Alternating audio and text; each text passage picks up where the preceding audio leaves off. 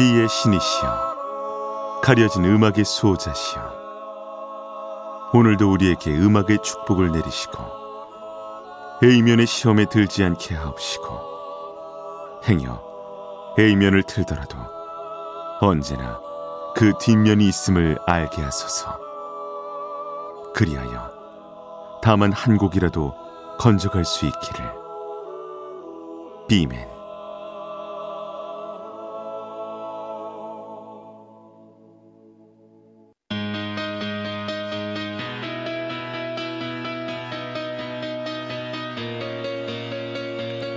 배순탁의 비사이드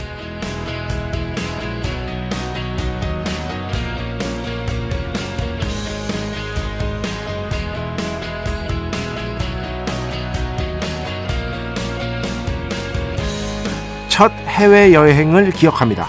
갈 곳은 많은데 시간은 너무 부족했습니다.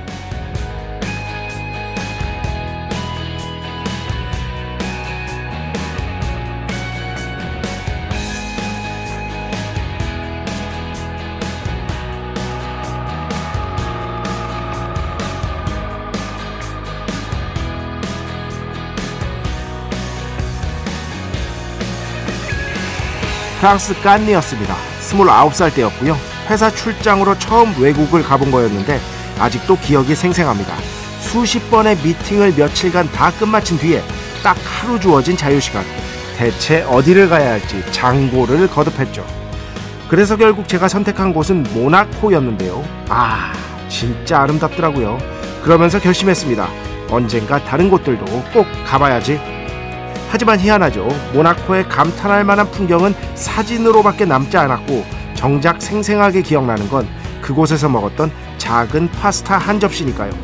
이게 대체 어떤 맛이었냐고요? 잠시 뒤에 말씀드리죠. 2023년 9월 28일 목요일 배순탁의 B side 시작합니다.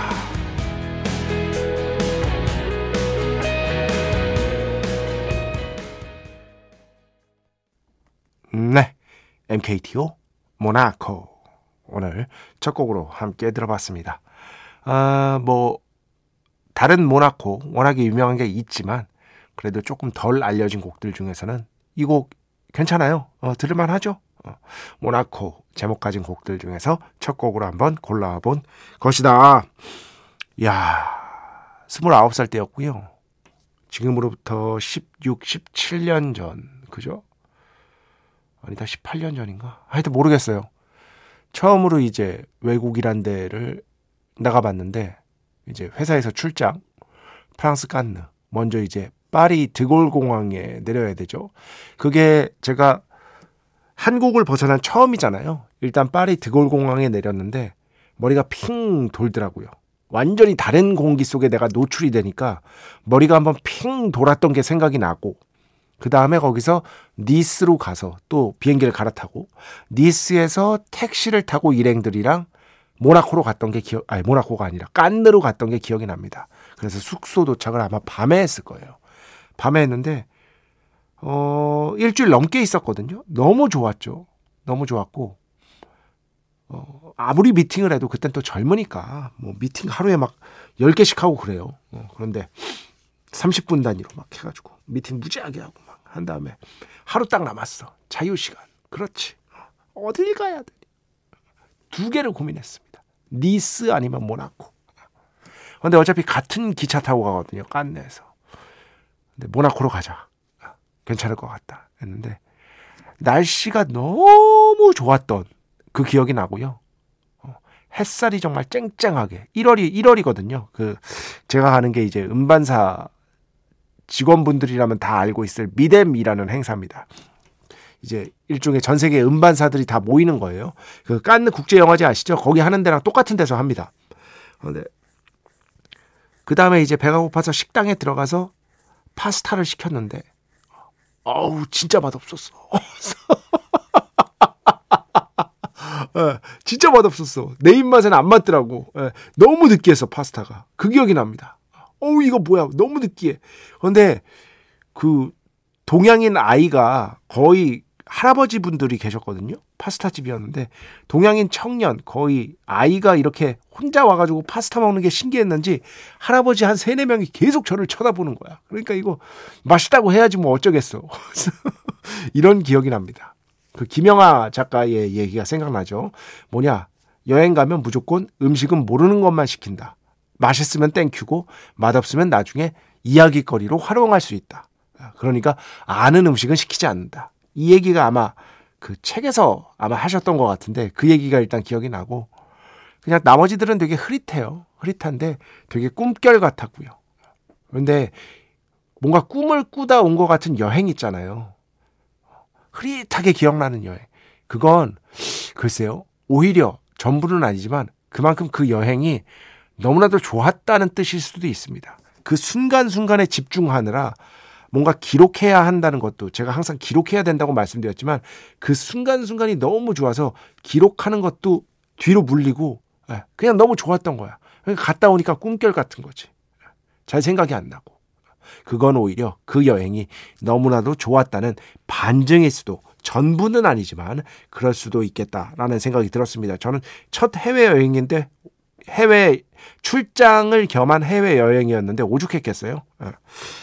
뭐 그냥 진짜 꿈 같았습니다. 그 생각이 지금도 납니다. 배순탁의 B side 여러분의 이야기 신청곡 받고 있습니다. IMBC 홈페이지 배순탁의 B side 들어오시면 사연과 신청곡 게시판 있고요. 문자, 스마트 라디오, 미니로도 하고 싶은 이야기, 듣고 싶은 노래 보내주시면 됩니다. 인별그램도 있죠. 인별그램 배순탁의 B side 한글, 영어 아무거나 치시면은요 계정에 하나 나옵니다. 제가 선곡표만 열심히 올리고 있는 배순탁의 B side 공식 인별그램 계정으로 DM 받고 있습니다. direct message, 댓글로는 받지 않고 있다. DM으로 사연, 신청곡, 고민 상담, 일상의 사소한 이야기들 많이 많이 보내주시기 바랍니다. 문자는 샵 8000번, 짧은 건 50원, 긴 건 100원의 정보 이용료가 추가되고요. 미니는 아시죠? 무료입니다. 참여해주신 분들 중에 저희가 정성스럽게 뽑아서 B의 성수, 홀리와 다비타민 음료, 바이라민 음료 드리겠습니다. 자, 우리 프로의 자랑이죠. 광고 듣겠습니다. 배순탁의 회사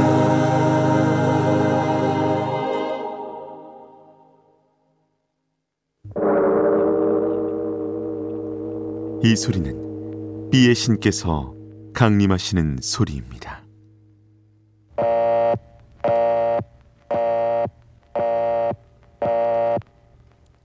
B의 신께서 강림하셔서 저 B의 메신저 배순탁 순탁배, 라이언배, 패션토를 통해 존귀한 음악 하사해 주시는 시간입니다. B의 곡 시간 매일 코너 자 오늘은 라이브 음원으로 가져왔습니다. 라이브 최근에 제가 그 어떤 다큐멘터리 인터뷰 촬영을 좀 했는데요. 예전에 한번 말씀드렸어요. 허클베리핀 제가 참 좋아하는 밴드죠. 이 다큐멘터리를 제작한다 그래서 저보러 이제 중간에 이제 뭐 그런 거 있잖아요. 저 자우림 다큐멘터리 보셨죠?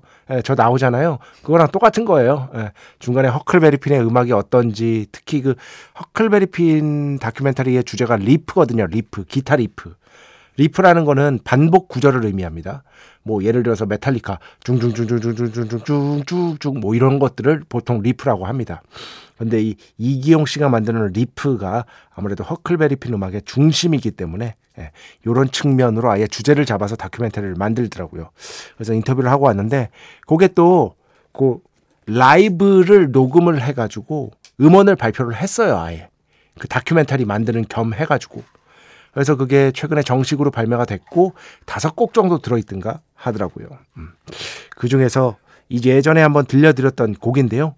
아, 악마 판사라는 드라마의 주제가로 수록이 돼서 아마 허클베리핀 노래 중에서는 대중적으로 지금까지 가장 성공한 음악이 아닐까 싶습니다. 유튜브 조회수도 굉장히 높더라고요. 그래서 오늘 허클베리핀의 악마 판사 주제가 Tempest, Tempest 라이브 버전 정말 얼마 전에 발표한 라이브 버전으로 B의 곡 함께 듣겠습니다. 축복의 시간 holy water를 그대에게 축복의 시간 holy water를 그대에게 축복 내려드리는 그러한 시간입니다. 제가 그 호의가 계속되면 그거 가지고 원고를 쓴 다음에 이제 장난처럼 그 인터넷에서 유행한 유머. 아, 근데 모르신 분들도 당연히 있더라고요. 3554번. 호의가 계속되면 둘레인 줄 알아요. 호의 호의 때문이군요. 이렇게 또 하나 배웁니다. 그렇습니다. 어? 우리 평생 배워야 돼. 어? 배울 게 너무 많아 이 세상에. 저도 몰랐어요. 저도 몰랐는데 이제 짤로 보고 안 거죠 말 그대로. 어. 그런데 정말 절묘하지 않아요? 가끔씩 이제 그런 생각 여러분도 하죠. 뭐 예, 예전에 이제 마이리틀 텔레비전에 거기 채팅창 참여하시는 분들이나 인터넷 이런 데에 댓글 남기시는 분들, 소셜 미디어에 댓글 남기시는 분들이나 그 댓글 센스가 어마무시하신 분들이 진짜 많아. 가끔씩 진짜 천재는 인터넷에 다 있나 이런 생각이 든다니까. 예, 그 재미에 보는 거잖아요. 사실 소셜 미디어를 예, 보면서 아 기가 막힌 센스다 댓글 다는 거. 아 예전에 마이리틀 텔레비전에서 갑자기 그거 생각난다. 작곡가 김형석 씨가 김구라 씨 방에 출연했는데 이게 김구라 씨가 너무 빵 터진 몇 안 되는 에피소드 중에 하나거든요. 그게 무슨 캠핑 에피소드인데 그 김형석 씨가 나와가지고 막 자기 히트곡들을 이렇게 피아노 반주하면서 캠핑하는 거였는데 거기서 이제 김 김영석 씨가 김일성 닮았다고 그 얘기 한 다음에 일단 거기서부터 빵 터지고 그 다음에 예전에 한번 말씀드렸어요. 얼마 전에 이거. 못 들으신 분들도 있으니까. 성 그 히트곡들을 이렇게 쫙 연주하는데 성시경의 내게 오는 길 하는데 댓글에 내려오는 길 김도희 씨 진지하다가 갑자기 둘리 얘기가 나와서 놀랐습니다. 저는 이 어릴 때 제가 어릴 때부터 만화책을 좋아했거든요. 그래서 어릴 때 대표적으로 보물섬 같은 거 있죠. 그거를 집에서 매주 사가지고 봤어요. 어. 그런 만화 잡지 같은 것들을. 그래서 뭐 IQ 점프 뭐 이런 것들 있잖아요. 어. 그 드래곤볼 나오면은 제 거 이제 제가 사면 친구들이 이렇게 돌려보고 그때부터 이런 걸 좋아했습니다. 어. 그때 실시간으로 봤죠 이런 것들을. 0714번 제이커 콜리어 to You 신청드립니다. 이게 너튜브에만 있어요. 멜땡이나 국내 음원 사이트에서는 서비스가 안 됩니다. 예. 커버곡이라 정식으로 발표는 하지 않았었거든요. 이 제이코 콜리어가 그래서 요 곡은 일단 틀어드리기가 어려울 것 같으니까 다른 곡으로 좀 신청을 해주시고요. 그 뒤에 작가님 영어 공부를 다시 시작했어요. 간단한 회화를 할 수 있는 것을 목표로 하고 있는데 정보도 많고 이것저것 볼 수 있는 게 너무 많아서 고민이네요. 응원해 주세요. 완전 응원드리고요. 이 간단한 영어 회화 정도 하려고 시작하셨으면은요. 그 어떤 걸로 해도 상관없습니다. 기초. 진짜로. 결국에는 시간 싸움입니다. 꾸준히만 하시면 돼요. 너튜브만 보셔도 돼요. 너튜브에 요즘에 영어 강의 진짜 많잖아요. 어, 그런 것들 기초적인 거 가르쳐 주시는 분들 많거든요. 그런 것들만 봐도 되고 아니면 책을 사서 보시든 뭐든 그 뭐 더 좋은 책이 물론 있겠죠. 하지만 기초, 되게 기초 정도만 하실 거면은요. 그 어떤 책이든 그 어떤 영상이든 기초 가르쳐 주는 거라면은 거의 상관없습니다. 본인이 본인이 꾸준히만 하면 됩니다. 그러면은 그건 이건 일도 아니에요, 진짜. 제가 이건 장담 드릴 수 있습니다. 어. 여기서 더 깊게 나가면은 이제 그때부터 좀 고민을 해봐야겠지만 이 정도는 충분히 하실 수 있을 거라고 저는 거의 확신합니다. 7089번. 음. 3주년 컨텐츠 어떻게 하실지 너무 기대돼요. 네, 전혀 기대하지 마시기 바랍니다. 지금 2개월이 안 남았는데 김철영 PD, 찐쩌영 PD 벌써부터 아무 생각이 없다. 작가님, 다시 듣기도 정주행해 보니까 재밌고 소리 없는 청취자 많을 겁니다. 감사합니다. 이렇게 생각해 주셔서 많아야 될 텐데. 약간 B side는 동아리 느낌도 나고요. 그래서 좋은 것 같아요. 네. 뭐 이런 느낌이면은 저도 원하는 바입니다. 좀 조금 더 그 formal하지 않았으면 좋겠다라는 생각이 있었어요. 너무 격식에 이렇게 딱딱 맞추는 느낌? 그런 것들이 없었으면 좋겠다라고 생각을 했는데 그런 의미 아니겠어요? 어, 이런 의미로 받아들이신 거라면 저는 기분이 좋을 것 같습니다. 자, 음악 두 곡 듣겠습니다. 먼저 미영 씨 신청곡인데요. 오랜만에 신청곡 보냅니다. 자미로과이 King for a Day. 어, 아기들이 아파서 고달픈 한 주네요. 근데 King for a Day가 정확히 무슨 뜻인지요? 팝송에서 많이 나오는데 많이 나오죠. 어떤 상황에서 쓰이는 건지 모르겠어요. 딱 하루 동안 왕처럼 보낸다. 그러니까 최고의 하루라는 뜻인가요? 하셨는데 반대입니다. 제가 인별그램으로도 답변 보내드렸어요. 뭐냐면은 하루 동안 왕이라는 건 맞아요. 근데 좋은 뜻이 아니에요. 뭐냐? 그 어떤 이유로든 하루 동안은 왕처럼 살았는데 나머지 날은 그렇지 않았다는 거예요. 아주 뭐 운으로 그렇게 살았든 그 어떤 이유로든 딱 하루 동안만 걔 참 운이 좋았지 아니면 걔 하루 동안만 그랬어 약간 비웃는 느낌 조소하는 느낌 이런 것들이 좀 있어요. 그래서 약간 반대의 뜻으로 해석하시면 될 것 같습니다. 자, 미영 씨 신청곡 자미로과의 King for a Day 듣고요. 그 다음에는요 김상헌 씨 신청곡입니다. The Four 이분 되게 꼼꼼하신 분인 것 같아. The Four가 F-U-R인데 뒤에 점이 있거든요. 밴드 이름에 점을 찍었어요. 펀드 그래요, 펀드. 유희아영 부른. 밴드 이름 뒤에 점이 있습니다. 근데 얘네도 점 찍거든요. 그것까지 다 찍어주셨어. 굉장히 섬세하신 분인 것 같다. 더 퍼의 줄리까지 이렇게 두 곡 듣겠습니다.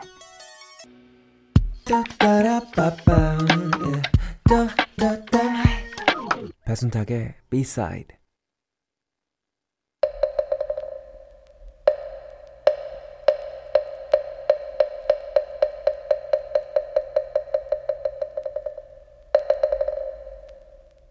공부하면 더 재밌어.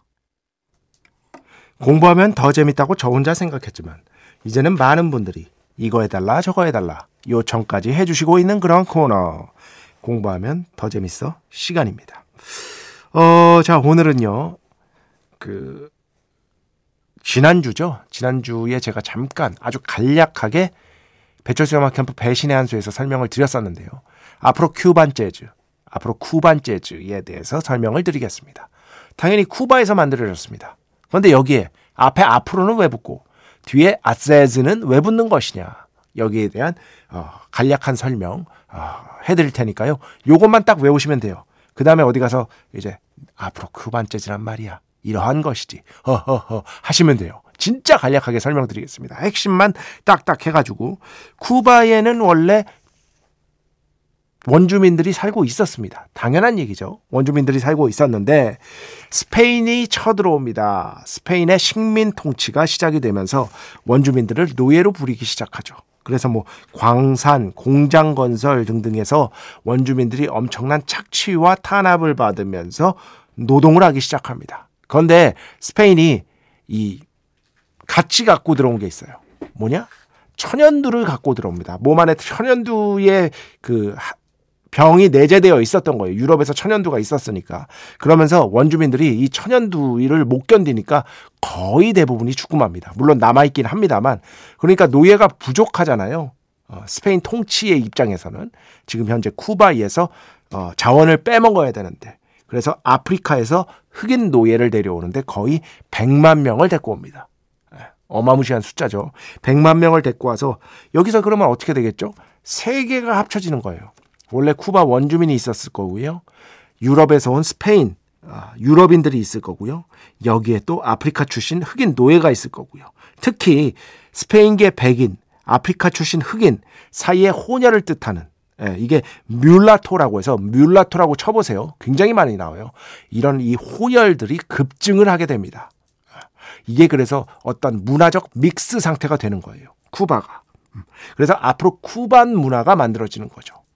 그런데 여기에 아프리카 노예들이 처음 쿠바로 왔을 때는요, 당연히 음악을 갖고 들어왔을 거 아니에요.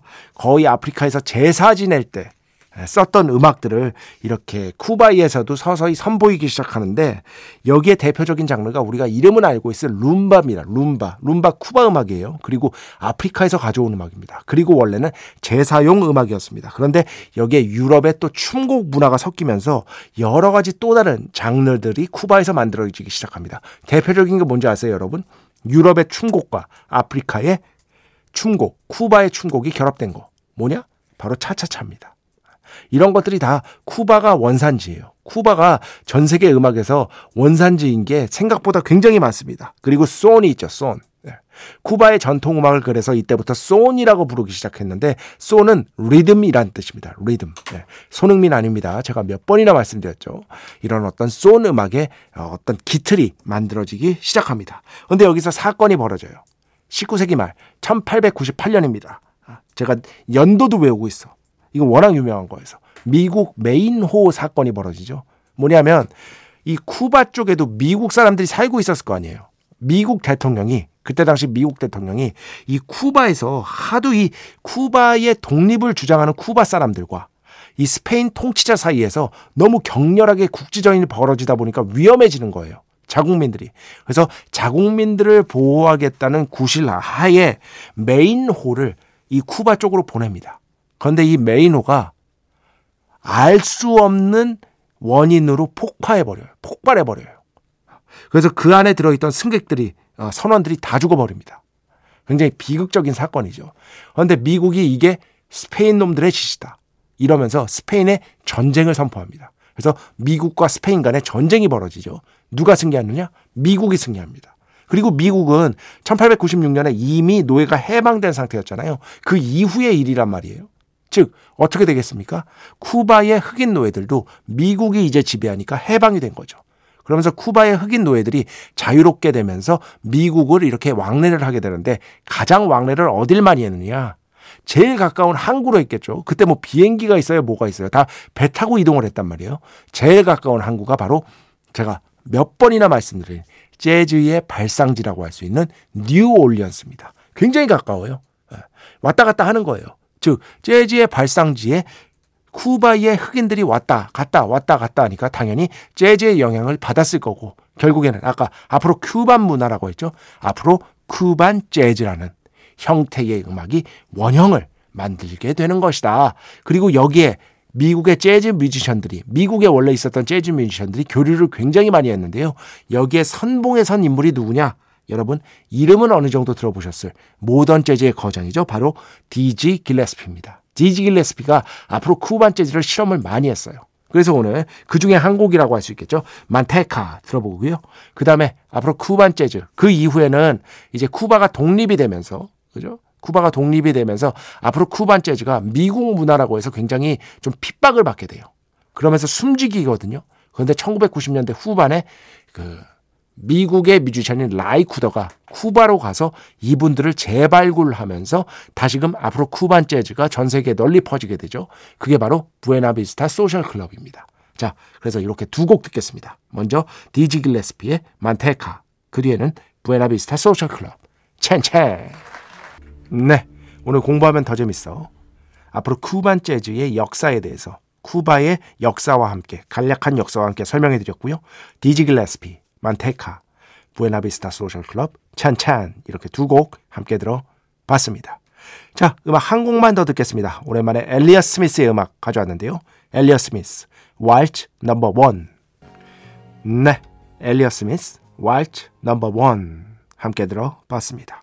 자, 오늘 마지막 곡입니다. 아까 그 제이콥 콜리어 신청해 주신 김에 그거는 못 틀어드린다고 말씀드렸잖아요. 또 다른 곡으로 가져왔습니다. 제이콥 콜리어 Moon River 이 곡 들으면서 오늘 수사 마칩니다. 오늘도 내일도 비의 축복이 당신과 함께하기를.